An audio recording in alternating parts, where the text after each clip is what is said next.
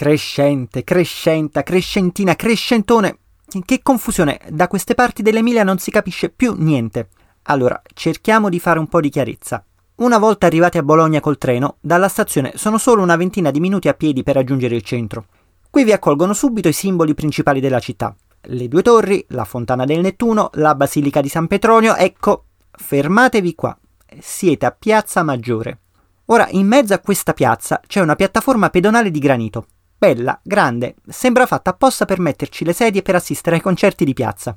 Ai bolognesi piace soprannominare questo rialzo della piazza Crescentone. E a quanto pare il nome vuole ricordare una focaccia tipica della città, la Crescente o Crescenta. Un nome univoco non c'è. Qui siamo agli stessi livelli del dibattito su arancino e arancina in Sicilia. Tanto i bolognesi la chiamano direttamente in dialetto, la Crescenta.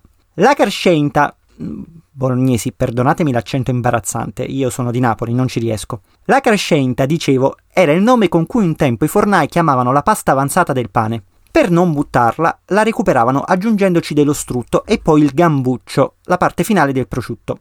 Quella che in teoria si dovrebbe buttare, ma si sa, del maiale non si butta mai niente. E insomma, così facendo rinforzavano l'impasto realizzando questa focaccia che usciva bella, soffice e saporita. Ancora più saporita lo è diventata dopo il secondo dopoguerra, quando le condizioni economiche sono migliorate e al posto del cambuccio i fornai hanno cominciato a usare i ciccioli.